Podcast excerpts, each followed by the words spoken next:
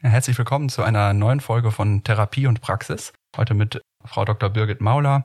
Sie hat Psychologie an der Universität Marburg studiert und nachher in Greifswald promoviert und war Promotionsstipendiatin der Christoph Tonnier Stiftung. An der gleichnamigen Klinik in Münster war sie therapeutische Leitung und ist seit äh, etwa 20 Jahren Dozentin und Supervisorin im Ausbildungskontext, also ähm, von Psychologen, die die Weiterbildung zum Psychotherapeuten machen, Supervisorin, aber auch Supervisorin von approbierten Kolleginnen, die sich insbesondere in den Bereichen Angststörungen, Zwangsstörungen und Essstörungen weiterbilden möchten. Seit 2011 leitet sie die Ausbildungsambulanz der Rheinischen Akademie für Psychotherapie, also die sogenannte RAP in Krefeld. Zuerst einmal an Sie die Frage, Frau Mauler. Ähm, Sie haben die beiden Einführungsfolgen gehört. Gibt es da an dieser Stelle erst einmal Anmerkungen, Ergänzungen oder auch Richtigstellungen zu dem, was wir bisher zu Zwangsstörungen berichtet haben?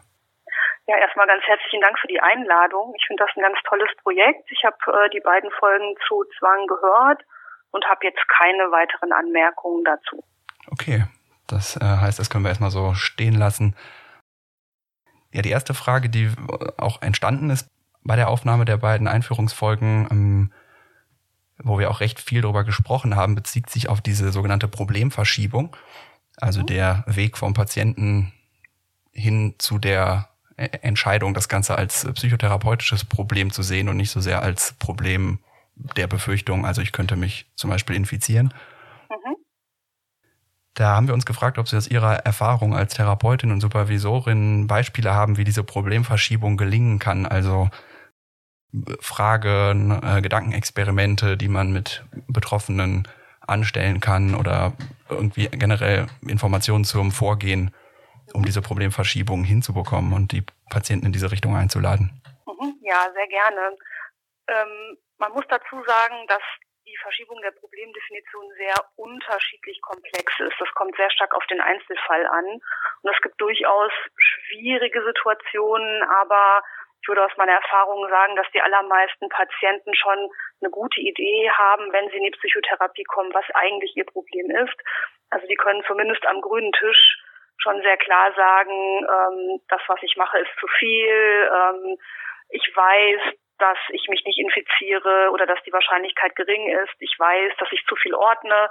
Ähm, das können die schon relativ deutlich selbst benennen und dann geht es eigentlich nur noch darum, eine Formulierung zu finden. Also so eine ideale Formulierung für die Problemdefinition wäre zum Beispiel sowas wie, mein Problem ist nicht die Infektionsgefahr selbst, sondern mein Problem ist, dass ich zu viel Angst vor einer Infektion habe. Das könnte so eine ideale Problemdefinition sein. Und viele Patienten können das relativ schnell im geleiteten Entdecken erkennen. Es gibt durchaus auch Patienten, denen das nicht so leicht fällt, die vielleicht fremdmotiviert kommen. Da würde ich immer erstmal schauen, kennen Sie andere Personen, die eben das gleiche Infektionsrisiko haben oder wie gehen andere Menschen mit dem Problem um? Ähm, warum ist es nicht allgemein so, dass die Bevölkerung sich mehr wäscht oder mehr kontrolliert? um vielleicht dahin zu äh, kommen, dass der Patient sagen kann, naja, es geht um mein Gefühl, meine Einschätzung ist eine andere. Das könnte eine Möglichkeit sein. Man könnte aber auch fragen, wodurch ein Zwangsritual beendet wird. Und ein Zwangsritual wird meistens dadurch beendet, dass das ungute Gefühl nachlässt, also die Angst oder der Ekel in der Situation, die durch den aufdringlichen Gedanken ja entstanden ist, hört in der Regel erst auf, wenn ja, das Ritual x-mal durchgeführt wurde.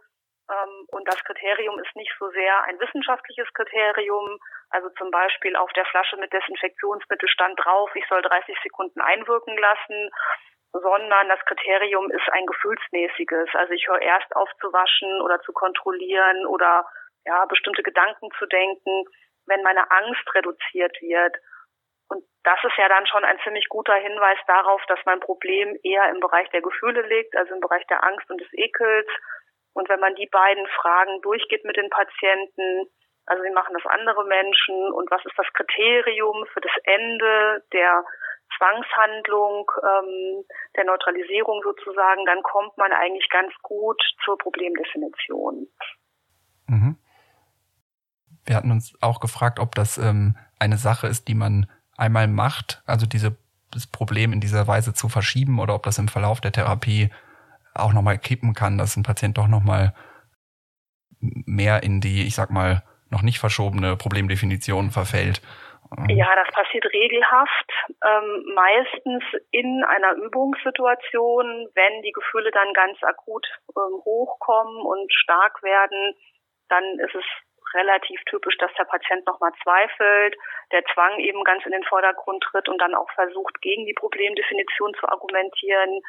Deshalb ist es sehr, sehr wichtig, dass man die Problemdefinition verschriftlicht, auch in den eigenen Worten des Patienten. Idealerweise einen Satz vielleicht ähm, zu formulieren, den der Patient auch bei sich trägt, vielleicht im Handy gespeichert oder auf einer kleinen Karte, wo man auch eben in der Übung nochmal drauf Bezug nehmen kann. Aber man muss damit rechnen, dass es immer, immer wieder passiert in den Übungen, vielleicht auch außerhalb der Übungen und dass man immer wieder darüber ja, sprechen muss, wie, welche Problemdefinition der Patient in den Vordergrund stellt. Und das ist vielleicht nochmal eine ganz gute Steilvorlage, um ähm, ja über ein Gedankenexperiment zu sprechen, was ich sehr, sehr gerne mache, um die Problemdefinition nochmal ein bisschen deutlicher zu machen. Ich versuche immer am Anfang, also nach der Diagnostik, quasi in den ersten Stunden der Therapie mit dem Patienten zu schauen, welche Möglichkeiten haben wir denn eigentlich. Da gibt es einmal die Möglichkeit, das alles so zu lassen wie bisher. Das scheidet ja meistens schon direkt aus, weil der Patient ja was verändern möchte, seine Lebensqualität verbessern möchte. Da kann er also relativ schnell sagen, na gut, nee, äh, deswegen bin ich jetzt nicht hier. Ich möchte gern was verändern. Es soll nicht so bleiben wie bisher. Dann kommt der Teil des Gedankenexperimentes. Das wäre eben der zweite Weg, den ich vorschlagen würde. Würde ich den Patienten auch erstmal bitten, rein in der Vorstellung mir zu folgen. Es geht jetzt gar nicht so darum, dass man das, was man sich jetzt überlegt, auch wirklich sofort in die Tat umsetzt, sondern dass man einfach mal gemeinsam überlegt, wie könnte man denn den Patienten sicherer machen. Also er hat ja ein sehr, sehr starkes Bedürfnis nach Sicherheit, nach Kontrolle, die eben dieses Bedürfnis zeigt sich dann eben in Ritualen, die der Patient äh, durchführt oder eben auch in bestimmten Gedanken, die er immer wieder denkt, um Sicherheit zu bekommen. Ähm, die Frage könnte ja auch sein, wie können wir das gemeinsam hinbekommen, dass diese Sicherheit sich steigert, also dass er irgendwann wirklich das Gefühl bekommt, jetzt bin ich sicher, jetzt habe ich alles richtig gemacht, ähm, jetzt brauche ich den Zwang vielleicht gar nicht mehr, jetzt habe ich eine Methode entwickelt, die perfekt ist. Und ähm, diesen Weg würde ich mit dem Patienten im Gedanken erstmal sehr, sehr genau uns äh, mir anschauen und versuchen, mit ihm zu überlegen, was müsste er denn tun, damit er noch sicherer wird und das erstmal sehr ernsthaft mir auch anschauen, gemeinsam mit dem Patienten, bis zu dem Punkt, wo der Patient dann von sich aus auch sagt, naja, also das ist eigentlich gar nicht möglich. Also da müsste ich ja, weiß ich nicht, im Sauerstoffzelt leben oder dann wäre ich ja ganz isoliert von allen anderen Menschen. Das geht gar nicht. Oder aber ich möchte das nicht. Das wäre für mich keine gute Lebensqualität, keine verbesserte Lebensqualität. Das kann ich mir nicht vorstellen. Und an dem Punkt ist immer eine gute Möglichkeit, dann den dritten Weg zu erarbeiten, also den Patienten auch zu fragen, was käme denn dann noch in Frage? Also so bleiben, wie es im Moment ist, das möchte er nicht. Ähm, die Optimierung der Sicherheit wird nicht realistisch sein. Was könnte der dritte Weg denn sein? Und da sind die Patienten oft schon relativ ähm, gut in der Lage zu sagen, naja, letztendlich müsste ich versuchen, mich daran zu gewöhnen, mit dem Risiko zu leben, wie das andere Menschen auch machen.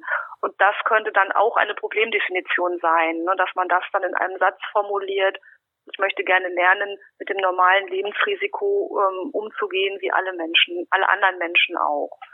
Und ähm, das würde ich dann auch nochmal als Karte irgendwo festhalten und immer wieder ja darauf zurückgreifen. Wenn wir uns eine Patientin vorstellen, die vielleicht eine ähm, ja, Waschzwang hat, die relativ viel Waschmittel bzw. Flüssigseife verwendet, um sich die Hände zu waschen, ähm, was ist da Ihrer Erfahrung nach ähm, im Rahmen der Behandlung dann sinnvoll? Also geht man hin und würde nachschauen, kann man ja via Google herausfinden, was ist so ein durchschnittlicher Verbrauch eines, ähm, eines nicht zwänglerischen ähm, Menschen oder ohne diese Erkrankung? Und ist dann das Ziel in der Exposition bereits äh, auf dieses Level zu gehen? Oder muss das Ganze, naja, radikaler angefasst werden und komplett Händewaschen gestrichen werden über einen längeren Zeitraum. Ekel spielt ja auch oft eine Rolle, was ja länger braucht, um daran zu habituieren. Ist da die Erfahrung eher, man hält dem Patienten so eine Hintertür offen, wenn äh, oder dem, dem, dem Zwang, also gewinnt er eine gewisse Kredibilität, wenn man Händewaschen noch erlaubt, sozusagen, also eine gewisse Form von natürlichem Sicherheitsverhalten zulässt? Oder ist es besser, zumindest über eine bestimmte Zeit, ja, etwas, ähm, ja, wirklich komplett zu streichen, wie zum Beispiel gar nicht Hände waschen oder duschen? Ja, gute Frage. Ich würde das ein bisschen unterschiedlich beurteilen, je nachdem, in welcher Phase der Behandlung ich bin. Also in der ersten Phase der Symptomtherapie, also wenn es losgeht mit den Expositionen, da würde ich immer ähm, dafür plädieren, den Zwang so stark wie möglich auszulösen. Also die, ähm, ja, die Gefühle, die dabei hochkommen, eben so stark wie möglich erlebbar zu machen. Und das klappt am besten, wenn man möglichst ähm, ja komplett und auch für eine längere Zeit auf das Vermeidungsverhalten verzichtet oder auf das Neutralisierungsverhalten auch verzichtet. Da würde ich tatsächlich dafür plädieren, ähm, ja, wenn es um den Waschzwang zum Beispiel geht, möglichst wenig zu waschen. Ähm, wenn man sich so eine Übung vorstellt, wo der Patient vielleicht ja bestimmte Dinge berührt hat, die ihn ängstigen, wo er die Befürchtung hat, ich könnte mich infiziert haben und dann mit diesen ja befürchtet infizierten Händen noch persönliche Dinge berührt. Das ist ja so eine klassische Übung. Ähm, dann ist es schon oft so, dass im, innerhalb von einer Stunde zum Beispiel die Anspannung, die Angst eben deutlich zurückkehrt. Ähm, und in so einer Situation wäre es schon hilfreich, wenn der Patient, wenn es ihm gelingen würde, eben den ganzen Tag zum Beispiel sich nicht mehr die, Hände zu waschen, weil immer wieder natürlich auch die Befürchtung hochkommen wird, was habe ich gemacht, habe ich vielleicht doch mich infiziert, was habe ich jetzt berührt und mit einem Händewaschen dann ähm, ja letztendlich der Zwang wieder Oberhand gewinnen kann. Ähm, dann kommen immer wieder auf Patientenseite ja so kulturelle ähm, ja, Argumente rein, die ich auch so ein bisschen nachvollziehen kann. Das heißt, der Patient würde sagen, na ja, aber es ist doch selbstverständlich, dass ich mir zum Beispiel vor, vor einer Mahlzeit die Hände wasche oder aber auch nach dem Toilettengang die Hände wasche. Darüber würde ich mit dem Patient gar nicht mich ja streiten.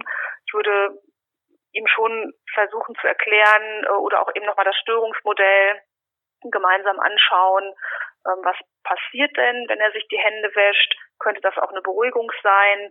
Ähm, Wäre es ihm vielleicht möglich, diese kulturellen ähm, ja, Phänomene jetzt erstmal auszublenden im Rahmen der Therapie und etwas zu machen, was er langfristig eben nicht machen würde. Ist ja völlig okay, wenn er sich langfristig eben in diesen Situationen die Hände wäscht, aber ist es für ihn möglich, darauf zu verzichten im Rahmen der Therapie, um diese Habituation äh, zu erleben tatsächlich? Wenn er dann Nein sagt, dann würde ich es dabei belassen und würde ihn fragen, ähm, wie er, nachdem er sich die Hände gewaschen hat und vielleicht gegessen hat oder nachdem er sich nach dem Toilettengang die Hände gewaschen hat, wie er denn da wieder ähm, seine Hände verschmutzen kann. Das ist ja auch möglich, dass er dann die Übung nochmal ein bisschen auffrischt, indem er eben nochmal einen ähm, vermeintlich gefährlichen Gegenstand berührt, ähm, um eben ja diese Übung nochmal aufzufrischen. Das finde ich immer einen ganz guten Kompromiss, wo man jetzt nicht sich darüber streiten muss, was denn jetzt in Ordnung ist kulturell und was nicht, aber trotzdem die Übung ja sozusagen ordnungsgemäß durchführen kann. Also quasi kurz gesagt, in der Expo-Phase halte ich es für ähm, ja, außerordentlich wichtig, die Ängste und den Ekel sehr stark auszulösen und auch Dinge zu tun, die man später ähm, so im Alltag nicht mehr unbedingt machen würde. Also das ähm, Hygieneverhalten sehr, sehr deutlich runterzuschrauben, wenn es jetzt um den Waschzwang geht. Das finde ich sehr, sehr wichtig für eine Prognose. Ähm, Im zweiten Teil der Behandlung muss es dann aber natürlich auch darum gehen, festzustellen oder gemeinsam zu überlegen, was könnte denn ein normales, in Anführungszeichen, Waschverhalten sein, Reinigungsverhalten sein, wenn die Expo-Phase ja, erfolgreich beendet wurde. Denn irgendwann muss der Patient ja auch wieder im Alltag lernen, ja, Hygieneverhalten an den Tag zu legen, das eben nicht zwanghaft ist. Und da äh, geht es dann eben schon darum, gemeinsam zu überlegen, wie möchte ich langfristig ähm, mein Hygieneverhalten verändern, was möchte ich langfristig durchführen und was möchte ich nicht durchführen. Lässt sich da sagen, wie weit quasi Neutralisierungsverhalten abgebaut werden muss? Also ich hatte das in so einem Intensivtherapiekonzept häufiger erlebt, dass die erste Phase, so wie Sie es auch gerade geschildert haben, ähm, mit ähm, wirklich ja komplett unterlassen äh, von Neutralisierung, auch gesundem äh, Händewaschen, ähm, dass das sehr gut geklappt hat erst einmal und dann so eine Phase anfing, wo die Patienten sich ja einen gewissen Zwang noch behalten wollten. Und dort in diesem Konzept, wo ich gearbeitet habe, da wurde gesagt, naja, das ist ähm, wie, wie Krebs quasi, der kommt wieder, wenn man ihn nicht bis ins Letzte ausmerzt. Da ist so meine Frage, inwieweit das Ihre Erfahrung tatsächlich so ist oder was nötig ist, um quasi, wenn es ja diese Tendenz oder ja, so, so ein Restzwang, wenn man so will, noch gibt, da Patienten, ja, mit dem Patienten zusammen einen Umgang erarbeitet, der eben nicht, in, sobald die nächste belastende Lebenssituation wieder auftritt, wieder voll da ist. Ja, ich finde ähm, immer so die Analogie mit diesen chronischen tödlichen Erkrankungen ein bisschen schwierig. Aber letztendlich das Bild stimmt schon. Also der Zwang ist sehr, sehr hartnäckig, ist oft auch sehr stark in der Persönlichkeit verankert der Patienten, weil er eben oft schon seit der Jugend immer wieder da ist. Da würde ich jetzt dem Kollegen schon recht geben. Ähm, das ist tatsächlich, es birgt eine hohe Rückfallgefahr, wenn man Zwang stehen lässt ohne Frage. Die Frage finde ich aber schwer zu beantworten, was ist jetzt noch Zwang und was passt sozusagen vielleicht ans obere Ende eines Kontinuums der Kontroll, ähm, ja, des Kontrollverhaltens oder des Hygieneverhaltens. Also gerade wenn man sich Hygieneverhalten anschaut, ist das Kontinuum in der gesunden Population ja unglaublich breit von ähm, ja Menschen, die sich, weiß ich nicht, alle zwei Wochen mal duschen, ähm, bis hin zu Menschen, die sich eben ja vielleicht im Sommer zweimal am Tag duschen, aber eben keinen Zwang, unter keinem Zwang leiden. Das ist unglaublich schwierig zu entscheiden. Und das kann letztendlich nur der Patient entscheiden. Und meine Erfahrung für eine gute Prognose hängt ähm, immer, eine gute Prognose hängt vor allem damit zusammen, inwieweit der Patient ähm, sich entschlossen hat, tatsächlich den Zwang vollständig hinter sich zu lassen. Ähm, und wenn er sich dazu entschlossen hat, dann würde er immer ähm, auch mitgehen bei einer sehr restriktiven Form von ja, Waschverhalten zum Beispiel. Ich würde aber nie äh, in Erwägung ziehen, sozusagen, dass ich jetzt dem Patienten ähm, ein System sozusagen vorschlagen würde. Das halte ich für ja eher eine große Rückfallgefahr. Der Patient sollte also jetzt nicht mit mir besprechen, was ist denn ein ähm, restriktives, aber normales Waschverhalten und das dann ausprobieren über die nächsten Monate, sondern er sollte sich ein eigenes Modell suchen. Also vielleicht in der Familie, in, im Freundeskreis, also möglichst nicht der Partner. Der Partner oder die Partnerin, die haben äh, schon viel mitgemacht mit dem Zwang und das würde ich jetzt, da gab es oft auch schon Konflikte in der Beziehung diesbezüglich. So eine Person würde ich jetzt nicht als Modell auswählen. Vielleicht eine Freundin, einen Cousin, jemanden, äh, den der Patient schätzt, ähm, wo er eben von außen auch sagen würde, das ist eine Person, die macht auf mich bezüglich Hygiene oder bezüglich Kontrollen einen ganz durchschnittlichen Eindruck. Ähm, so eine Person würde ich mir suchen und würde dann mit der Person durchgehen, in welcher Situation sie sich wäscht, äh, wie lange, äh, wie oft vielleicht Kleidung gewechselt wird, also was auch immer dann eine Rolle spielt bei dem Zwang, welche Kontrollen wann durchgeführt werden. Und ich finde immer, dass so eine Modellperson ähm, dann immer ganz hilfreich ist, um ein eigenes System aufzubauen. Und jetzt nenne ich das System, das ist auch so. Also es ist am Anfang tatsächlich so, dass der Patient von einem Zwangssystem, das ja vollkommen überwertig ist, hin zu einem ja gesünderen System gehen soll, äh, weil er selbst erstmal so spontan gar nicht ein äh, für sich persönlich passendes, nicht zwanghaftes System aufstellen kann. Also er braucht erstmal ein gesünderes System, das aber auch von außen kommt. Also nochmal die zu eben zu der Frage hatte ich mir das äh, jetzt so vorgestellt, ähm, frag mich, ob ich das richtig verstanden habe.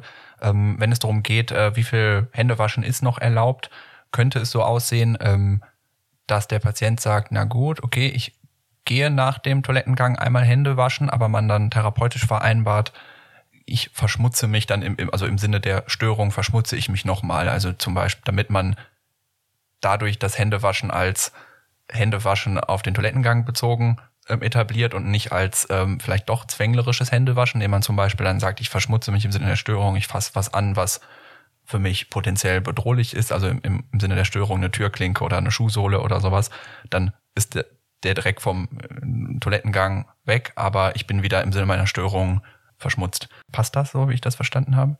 Genau, das haben Sie genau richtig verstanden. Das würde gelten in der Expositionsphase. Und die Expositionsphase dauert ja über viele Monate, am Anfang ja noch begleitet und dann später aber eben unbegleitet. Und da sollte es immer so laufen. Ne? Das haben Sie genau richtig wiedergegeben. Aber irgendwann kommt ja auch mal hoffentlich die Situation des Patienten, wo der sagt, na ja, ähm, die Expositionsphase ist letztendlich vorbei. Ich habe vielleicht noch ein paar Kleinigkeiten, die muss ich noch äh, angehen, aber en gros bin ich damit durch. Ich lege kein klassisches Zwangsverhalten mehr an den Tag und muss mich jetzt auch nicht mehr konfrontieren oder nicht mehr häufig konfrontieren. Ähm, und dann stellt sich eben die Frage, wie möchte ich denn mein Verhalten weiter zeigen, was ist für mich normal? Und mhm. darauf bezogen sich eben letztendlich meine Anmerkungen, gerade eben mit der Modellperson, dass, dass man das letztendlich, es gibt ja nicht, also eben wurde ja gesagt, ich kann ja mal googeln, wie viel durchschnittlich jemand äh, an Shampoo benutzt. Das kann man bestimmt, aber der Patient ist ja vielleicht nicht durchschnittlich. Ne? Und ähm, er weiß aber dadurch, dass er so lange schon beeinträchtigt ist, gar nicht so genau, was ist denn eigentlich mein eigenes Bedürfnis und was ist Zwang. Und das kann man am Anfang noch nicht erwarten. Und da kommt die Modellperson aus meiner Sicht ins Spiel, die ähm, geschätzt wird und die man mhm. dann eben befragen sollte. Mhm. Wie würden Sie denn einen Patient oder eine Patientin vorbereiten, wenn es um Neutralisierung geht, die nun nicht so sichtbar sind? Also wir haben jetzt über Hände waschen und kontrollieren gesprochen. Gerade das Waschen kann man nun wirklich äh, sehen ähm, wenn es um kognitive Neutralisierung geht, also zum Beispiel gegen Gedanken, gegen eine Befürchtung, wie kommt man dahin, dass der Patient, äh, die Patientin versteht oder wie leitet man sie an, diese zu unterlassen? Also letztendlich ist ähm, das Therapierational ja das gleiche und auch die Herleitung. Also der Patient muss verstanden haben, bevor man loslegt, dass es darum geht, eben nicht zu neutralisieren und die Angst, den Ekel auszuhalten. Ähm, das Waschverhalten oder Beobachtungsverhalten kann man unterlassen, Gedanken kann man nicht unterlassen. Das ist tatsächlich ein bisschen schwieriger. Also unser Gehirn kann nicht subtrahieren. Also ich kann unserem Gehirn nicht sagen, mach das mal nicht, zieh mal diese Gedanken ab, denk die nicht. Das ist nicht möglich weil wenn ich mir das vornehme, ist der Gedanke schon da, dann ist er schon präsent und dann denke ich den schon. Das heißt, man muss statt den Neutralisierungsgedanken zu denken, etwas anderes denken. Anders geht es leider nicht. Also ähm, es würde dann so ablaufen, dass der Patient die Handlung vollführt oder den Gedanken vielleicht auch vollführt, der das unangenehme Gefühl auslöst wenn man jetzt mal einen blasphemischen Zwang denkt, dann könnte der äh, Patient sich selber sagen, irgendwie, äh, ich hasse Gott. Ähm, oder er könnte in der Kirche irgendwas machen, was da inadäquat ist, ähm, was diesen Gedanken eben aufbringt, die Angst aufbringt. Und ähm, normalerweise würde er vielleicht beten als ähm, Neutralisierung. Und um das zu verhindern, kann er jetzt eben nicht einfach nur sagen, ich bete nicht, sondern er muss einen Gegengedanken dazu sich denken und das am einfachsten ist es, wenn er sich den Zwangsgedanken, den aufdringlichen Gedanken selber immer wieder vor Augen führt. Also dann zum Beispiel tatsächlich immer wieder sich selber sagt, ich hasse Gott und, und weitere Gedanken, die eben die Angst aufbringen. Das ist natürlich sehr, sehr anstrengend für den Patienten. Ähm, was man, wie man es noch ein bisschen einfacher machen kann, wäre, wenn er sich diese Gedanken aufspricht, aufs Handy zum Beispiel, und sich das dann anhört dann muss das nicht immer wieder aktiv selber denken, dann kann er sich das anhören. Oder aber, was eben auch ganz gut funktioniert am Anfang in der Therapie, wenn er die ausspricht, quasi in Beisein des Therapeuten, der Therapeut es vielleicht auch nochmal ausspricht, ähm, da kann man ihn ein bisschen unterstützen dabei. Mhm. Ja, stelle ich mir aber allerdings auch äh, schwieriger vor, wenn es da nicht so um offen beobachtbares Verhalten geht, sondern das, was wir in der Einführungsfolge so gedankliches Verhalten genannt haben. Ne? Also das ist, da ist der Patient, glaube ich, nochmal mehr in der Verantwortung, letztlich selber ähm, zuzusehen ne? und ähm, gedanklich sich auch auf, auf eine gesunde Spur zu bringen, erstmal in der Expo. Mhm. Auf jeden Fall. Also es ist deutlich anstrengender, ähm, weil ja er sich letztendlich immer wieder diesen aufdringlichen Gedanken vor Augen führen muss und das natürlich die Angst deutlich stärker erhöht, ähm, als vielleicht bei jemandem, der einen Waschzwang hat, ähm, der sich vielleicht auch ein bisschen ablenken kann, der trotzdem natürlich noch Angst bekommt, wo die Habitation trotzdem funktioniert, ähm, ist das bei, einem, bei jemandem, der gedanklich äh, neutralisiert, tatsächlich deutlich anstrengender und erfordert auch äh, eine viel klarere Motivation und einen viel klareren Entschluss, das auch wirklich durchzuführen. Haben Patienten das, Patientinnen das auf dem Schirm, dass sie gedanklich ja neutralisieren? Oder ist es teilweise den selbst vielleicht auch nicht bewusst? Weil da stelle ich mir vor, es ist schwierig, das als Therapeutin noch rauszufinden oder ja, also aus meiner Erfahrung ist den Patienten schon sehr klar bewusst, was sie machen müssen, damit das ähm, unangenehme Gefühl zurückgeht. Auf, also äh, Menschen, die nur gedanklich neutralisieren, die können das ganz gut beschreiben. Ähm, was schon manchmal passiert ist bei Patienten, die eigentlich ähm, Neutralisierungshandlungen durchführen, dass die auch noch neutralisierende Gedanken, beruhigende Gedanken haben, die denen gar nicht so klar sind oder die sie gar nicht so einschätzen würden. Vielleicht so analog eines Angstpatienten, der sich sagt, ach, wird schon gut gehen und habe ich ja gestern auch geschafft, der das erstmal so als ganz normal äh, ansieht. Ähm, das gibt es natürlich bei Zwangspatienten auch und da kommt man ganz gut dahinter in der Expo selber. Wenn man danach fragt, was ihm durch den Kopf geht, dann kann man das eigentlich ganz gut identifizieren.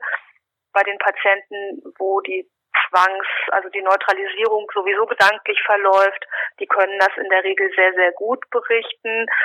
Da ist eher manchmal so ein bisschen der Faktor, der schwierig ist, dass diese Gedanken sehr, sehr schambesetzt sind. Das sind ja häufig Gedanken, die für den Patienten sehr indiskutabel ähm, sind, die sozusagen erstmal das ungute Gefühl ähm, verursachen. Und wenn ich dem jetzt die Aufgabe gebe, sagen Sie mir das mal, damit wir Ihre Angst hervorrufen können. Was denken Sie denn? Was macht Ihnen denn so Angst?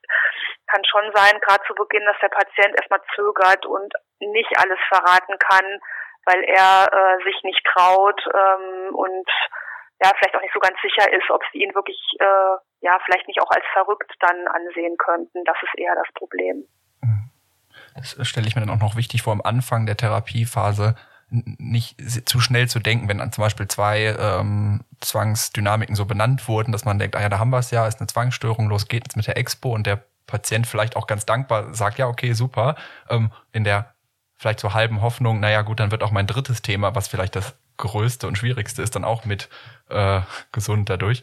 Ähm, also stelle ich mir so vor, da würde ich mir jetzt so mitnehmen, ähm, gut, wer davon auszugehen, dass es da noch mehr erst einmal gibt, also noch mehr Themen, die vielleicht erstmal nicht angesprochen sind, so wie wir es in der Einführungsfolge auch gesagt haben, dass da wahrscheinlich erstmal nicht alles berichtet wird. Das bestätigen Sie ja jetzt nochmal, dass äh, möglicherweise erstmal Inhalte noch zurückgehalten werden, um vielleicht auch so zu testen, wie ist der Therapeut, die Therapeutin so drauf.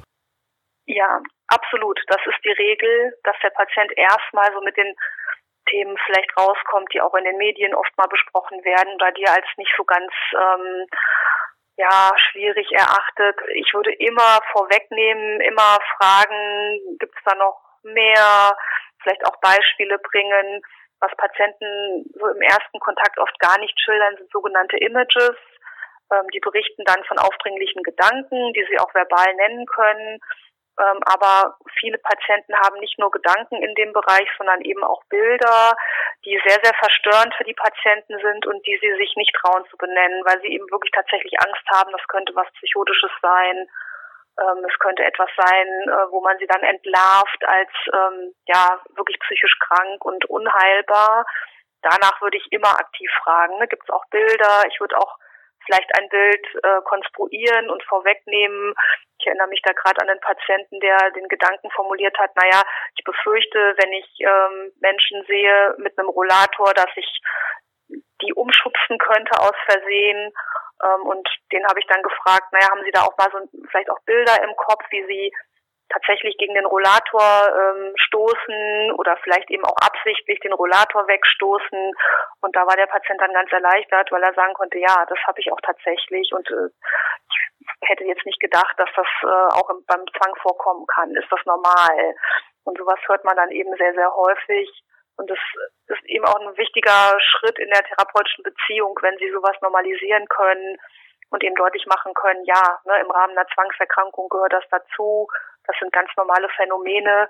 Sehr verständlich, dass sie irritiert sind, dass sie äh, verängstigt sind, aber das können wir behandeln. Mhm. So im Rahmen von ähm, ja vielleicht auch mehr chronifizierten Patienten mit Zwangsgedanken gibt's ja oft eben auch, ja zumindest ja teilweise eine Schwierigkeit, sich von diesen zu distanzieren, also ähm, wirklich eine innere Distanz zu diesen Zwangsgedanken aufzubauen. An welcher Stelle und wie wird man als Therapeutin da ja vorbereiten oder den Patienten stützen, welche therapeutische Interventionen nutzen, um ähm, diese Distanz äh, zu den eigenen Gedanken zu stärken? Ja, das ist ein ganz wichtiger Punkt. Ähm, es wird ja immer die Exposition in den Vordergrund gestellt und das ist auch definitiv so. Also es ist das Mittel der Wahl und darauf äh, darf man nicht verzichten äh, im Rahmen der Behandlung der Zwangsstörungen. Auf der anderen Seite haben aber ja viele Patienten multiple Zwänge. Man kann gar nicht alle ähm, zwangsaufdringlichen Gedanken sozusagen mit einer Konfrontation behandeln. Also an einem ja, beliebigen Tag hat der Patient ja etliche aufdringliche Gedanken und dann geht's ja immer darum, sich vorzunehmen, ich mache eine Expositionsübung ähm, x-mal am Tag, aber die anderen, also was mache ich mit den anderen aufdringlichen Gedanken dann in dem Moment? Ähm, da ist es ganz, ganz wichtig, Distanzierungstechniken ähm, gemeinsam zu besprechen.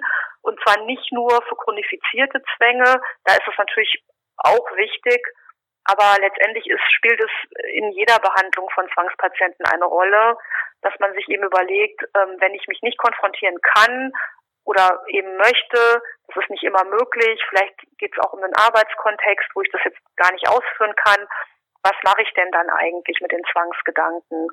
Und ähm, ja, eine Distanzierung sollte immer ganz strukturiert ablaufen. Ich würde das äh, mit dem Patienten vorbesprechen. Es gibt eigentlich dann immer so drei ähm, Stufen oder drei Abschnitte in der Distanzierung. Der erste Abschnitt wäre immer, dass ich erkenne, dass es ein Zwangsgedanke ist, also dass ich kurz innehalte, bevor irgendetwas passiert und mir eben überlege, ist es jetzt ein Zwangsgedanke und das eben so deutlich für mich markiere, aha, ich habe einen Zwangsgedanken, dann käme die Verschiebung der Problemdefinition. Also mein Problem ist nicht, ähm, dass ich mich infizieren werde, sondern mein Problem ist, dass ich zu viel Angst vor einer Infektion habe. Und der dritte Schritt wäre, den Gedanken vorüberziehen zu lassen und ähm, weiterzumachen, zu sagen, okay, das ist jetzt ein Zwangsgedanke, ich mache weiter. Das könnte letztendlich, also man kann auch eine Distanzierungshilfe mit dem Patienten auch wirklich auf Papier bringen. Ein Beispiel, was wie der Gedanke, der eben aufgetreten ist, ist ein Zwangsgedanke, dass der mich so stark beunruhigt, ist letztlich ein Anzeichen dafür, dass ich immer noch an einer Zwangserkrankung leide, dass der Zwang also immer noch teilweise vorhanden ist. Es gibt also nichts, was ich dagegen unternehmen müsste. Und dann kann ich mir vielleicht auch noch ein Bild überlegen. Ähm, viele Patienten profitieren davon, sich ja tatsächlich auch ein Bild vorzustellen. Vielleicht im Rahmen von einer Autobahn, wo verschiedene Autos, verschiedene Fahrzeuge langfahren. Der Zwangsgedanke ist dann vielleicht ein ganz auffälliges Fahrzeug, ein bestimmter Truck in einer bestimmten Farbe, den man dann eben vorbeiziehen lässt. Oder aber man stellt sich ähm, ja so eine Flaschenabfüllanlage vor, und da kommt dann eine ganz dicke Flasche daher, die wird dann eben, äh, da kommt ein Etikett drauf, Zwangsgedanke und die zieht dann vorüber. Das bedeutet nicht, dass der Patient dadurch auch alle Neutralisierung sein lassen kann. Das wäre ja super, ne? dann hätten wir ja eine, perfekte Therapie. Das funktioniert nicht, aber es gelingt äh, doch, also je öfter man die Distanzierung durchführt, desto öfter gelingt es auch bei nicht ganz so aufdringlichen Zwangsgedanken dann eben auch die Neutralisierung dadurch fallen zu lassen. Das klingt ja jetzt alles relativ einfach. Das ist auch für den Patienten erstmal vom Verständnis her gut nachzuvollziehen. Das Ganze funktioniert aber nur, wenn man das wirklich jeden Tag und immer, immer wiederholt auch anwendet. Und dann ist das Ganze natürlich auch anstrengend. Aber ähm, ja, es ist eben eine gute Ergänzung zur Exposition. Bei ähm, fremdaggressiven ähm, Zwangsgedanken spielt ja auch Schuld eine große Rolle oder Schuldgefühle ähm, im Nachhinein. Ähm, da habe ich mich gefragt, gerade bei Patienten, bei denen das gerade Thema ist, also ähm, danach wirklich übermannt werden von Schuldgefühlen, das habe ich schon erlebt, bis hin zu wirklich suizidalen Gedanken, weil ähm, ja, weil das so schlimm erlebt wird. Inwieweit muss das vielleicht auch vor der Exposition ja gewisse Regulation, also Gefühlsregulation oder eben dem Fall Schuld äh, erfolgen? Oder wird das begleitend gemacht im Nachhinein? Ähm, das ist eine ganz gute Frage oder eine ganz, ein ganz wichtiges Thema. Ähm, weil wenn Sie jemanden haben, wie Sie eben gerade beschrieben haben, der durch die aufdringlichen Gedanken starke Schuldgefühle bekommt, dann ist er vielleicht, und man bearbeitet das vorher nicht, dann ist er vielleicht gar nicht in der Lage, die Exposition durchzuführen oder es ist zu belastend für ihn, er kann sich nicht dafür entscheiden. Das heißt, äh, in so einem Fall würde ich immer zunächst dieses Gefühl äh, mir anschauen ähm, und würde aber gar nicht so sehr am Schuldgefühl selber arbeiten oder emotionsfokussiert arbeiten, sondern würde immer schauen, wie kommt es denn zustande, dieses Schuldgefühl? Gibt es denn da oder welche kognitiven Mechanismen führen denn dazu, dass der Patient dieses starke Schuldgefühl hat?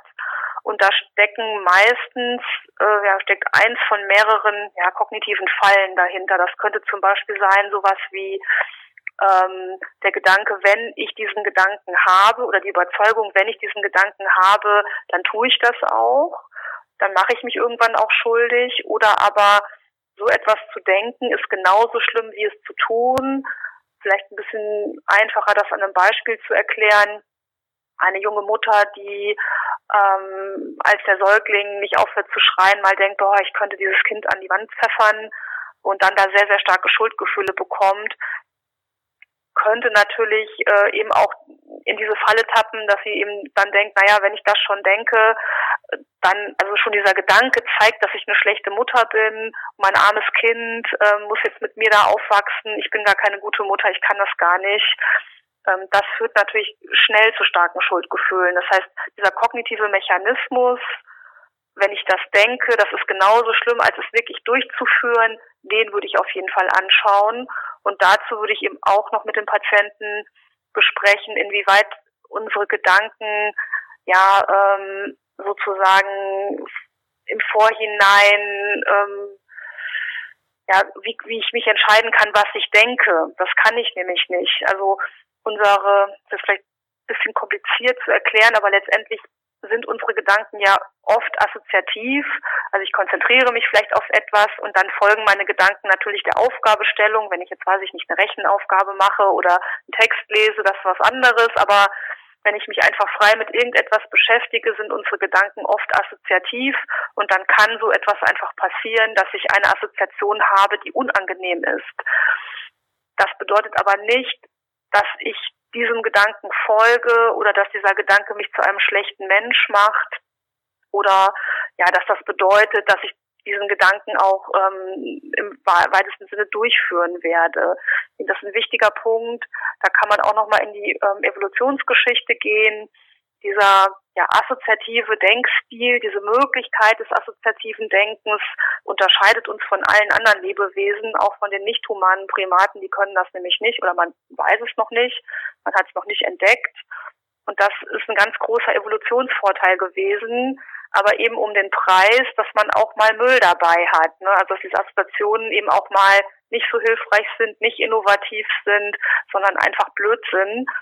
Und das ist, denke ich, ein wichtiger Punkt, den diese Patienten auch noch erstmal verstehen müssen, um sich dann auch zu trauen, diese Gedanken hervorzurufen, ähm, weil sie dann eben ja zumindest verstanden haben am grünen Tisch, dass es nicht bedeutet, dass sie das auch durchführen.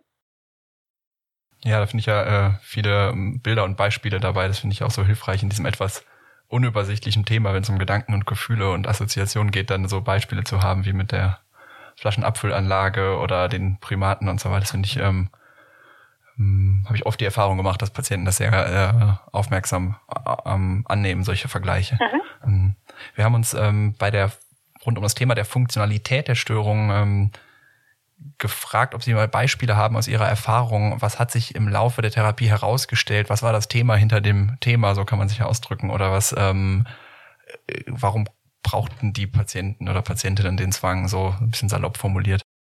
Ja, da gibt es verschiedenste Möglichkeiten sozusagen. Und ähm, es ist tatsächlich so, dass sich das im Rahmen der Therapie erst meistens zeigt. Ähm, es gibt ja durchaus auch Störungen, wo man schon vielleicht als etwas erfahrener Behandler in der Probatorik schon eine Idee hat oder wo der Patient sogar vielleicht auch schon eine Idee hat, ähm, welche Funktion die Störung haben kann. Das ist bei den Zwängen oft nicht der Fall. Äh, und auch der Behandler, auch der erfahrene Behandler ist oft überrascht, was dann nachher rauskommt. Ähm, man kann das letztendlich grob einteilen eben in, in Tra- und Interpersonale ähm, Funktionalitäten. Also Intrapersonal wäre oft, ja, ist sehr, sehr häufig der Fall bei äh, Zwangspatienten, ähm, dass das etwas mit ihrer Lerngeschichte zu tun hat. Ähm, viele Zwangspatienten schildern den Beginn ihrer Zwänge in der Adoleszenz. Dann folgen da häufig lange Phasen der Symptomfreiheit und irgendwann im Erwachsenenalter geht's wieder los mit den Zwängen. Da liegt es nahe, dass tatsächlich eine intrapersonelle Funktionalität vorliegt. Ähm, häufig hat es etwas ja mit einem Gefühl tiefer Verunsicherung zu tun. Ähm, was ist passiert in der Zeit der Adoleszenz? Es kann sein, dass da tatsächlich ähm, ein Ereignis stattgefunden hat, was den Patienten verunsichert hat. Also vielleicht ist ein Elternteil gestorben, man hat mit dem ähm, damals mit dem Jugendlichen oder dem Kind da nicht so richtig drüber gesprochen, das wurde totgeschwiegen, der konnte nicht trauern. Vielleicht ist da ein Missbrauch passiert, ähm, andere Gewalterfahrungen, starke Verunsicherungen. Vielleicht war es aber auch nur in Anführungszeichen der Adoleszenz selber, die sehr, sehr stark verunsichernd war, wo der Zwang dann ja so als Kontrollmöglichkeit gedient hat und auch funktional war in dem Moment und sich dann letztendlich ja verselbstständigt hat. Das ist so eine ganz klassische Funktionalität, der Zwang ähm, als Kontrolle. Ich kontrolliere quasi meine Außenwelt und damit habe ich auch mehr ja, Struktur in, in der Innenwelt. Das ist etwas, was sehr, sehr häufig vorkommt. Ähm, dann ja, so interpersonell ähm, gibt es natürlich auch immer wieder die Möglichkeit, dass der Zwang mir dabei hilft, mich abzugrenzen von anderen Menschen, ähm, die Beziehung zu definieren. Ähm, also der Zwang sagt ja ganz klar, wie ich mich auch gegenüber anderen Menschen verhalten bedarf, ähm, setzt ganz klare Regeln, die auch auf andere dann ähm, angewandt werden. Also zum Beispiel der Partner äh, darf dann eben auch nicht mehr ähm, weiß ich nicht, mit Schuhen ins Wohnzimmer oder der muss eben auch bestimmte Rituale mit übernehmen. Das könnte in dem Fall die Funktionalität haben, sich sozusagen zu definieren, auch in einer Partnerschaft Macht auszuüben. Ähm, das sind so die klassischen Funktionalitäten. Am allerhäufigsten ist es tatsächlich so, dass der Zwang ein, ein System im Inneren schafft, ähm, ja, was sozusagen auch Gefühle kontrollieren hilft, äh, wo der Patient keine Möglichkeit sieht, die anders zu kontrollieren. Und was dabei etwas tricky ist, auch für den Patienten, oft weiß der Patient selber gar nicht, welche Gefühle das sind. Und deswegen ist es erstmal dem Patienten auch gar nicht so zugänglich. Jetzt ist so die Frage, wie komme ich jetzt auf das Gefühl? Also wie schaffe ich den Zugang dazu, zu diesem Thema, der hinter dem Waschen liegt, äh, das hinter dem Waschen liegt oder das hinter dem Kontrollieren liegt. Das klappt am allerbesten tatsächlich in der Exposituation.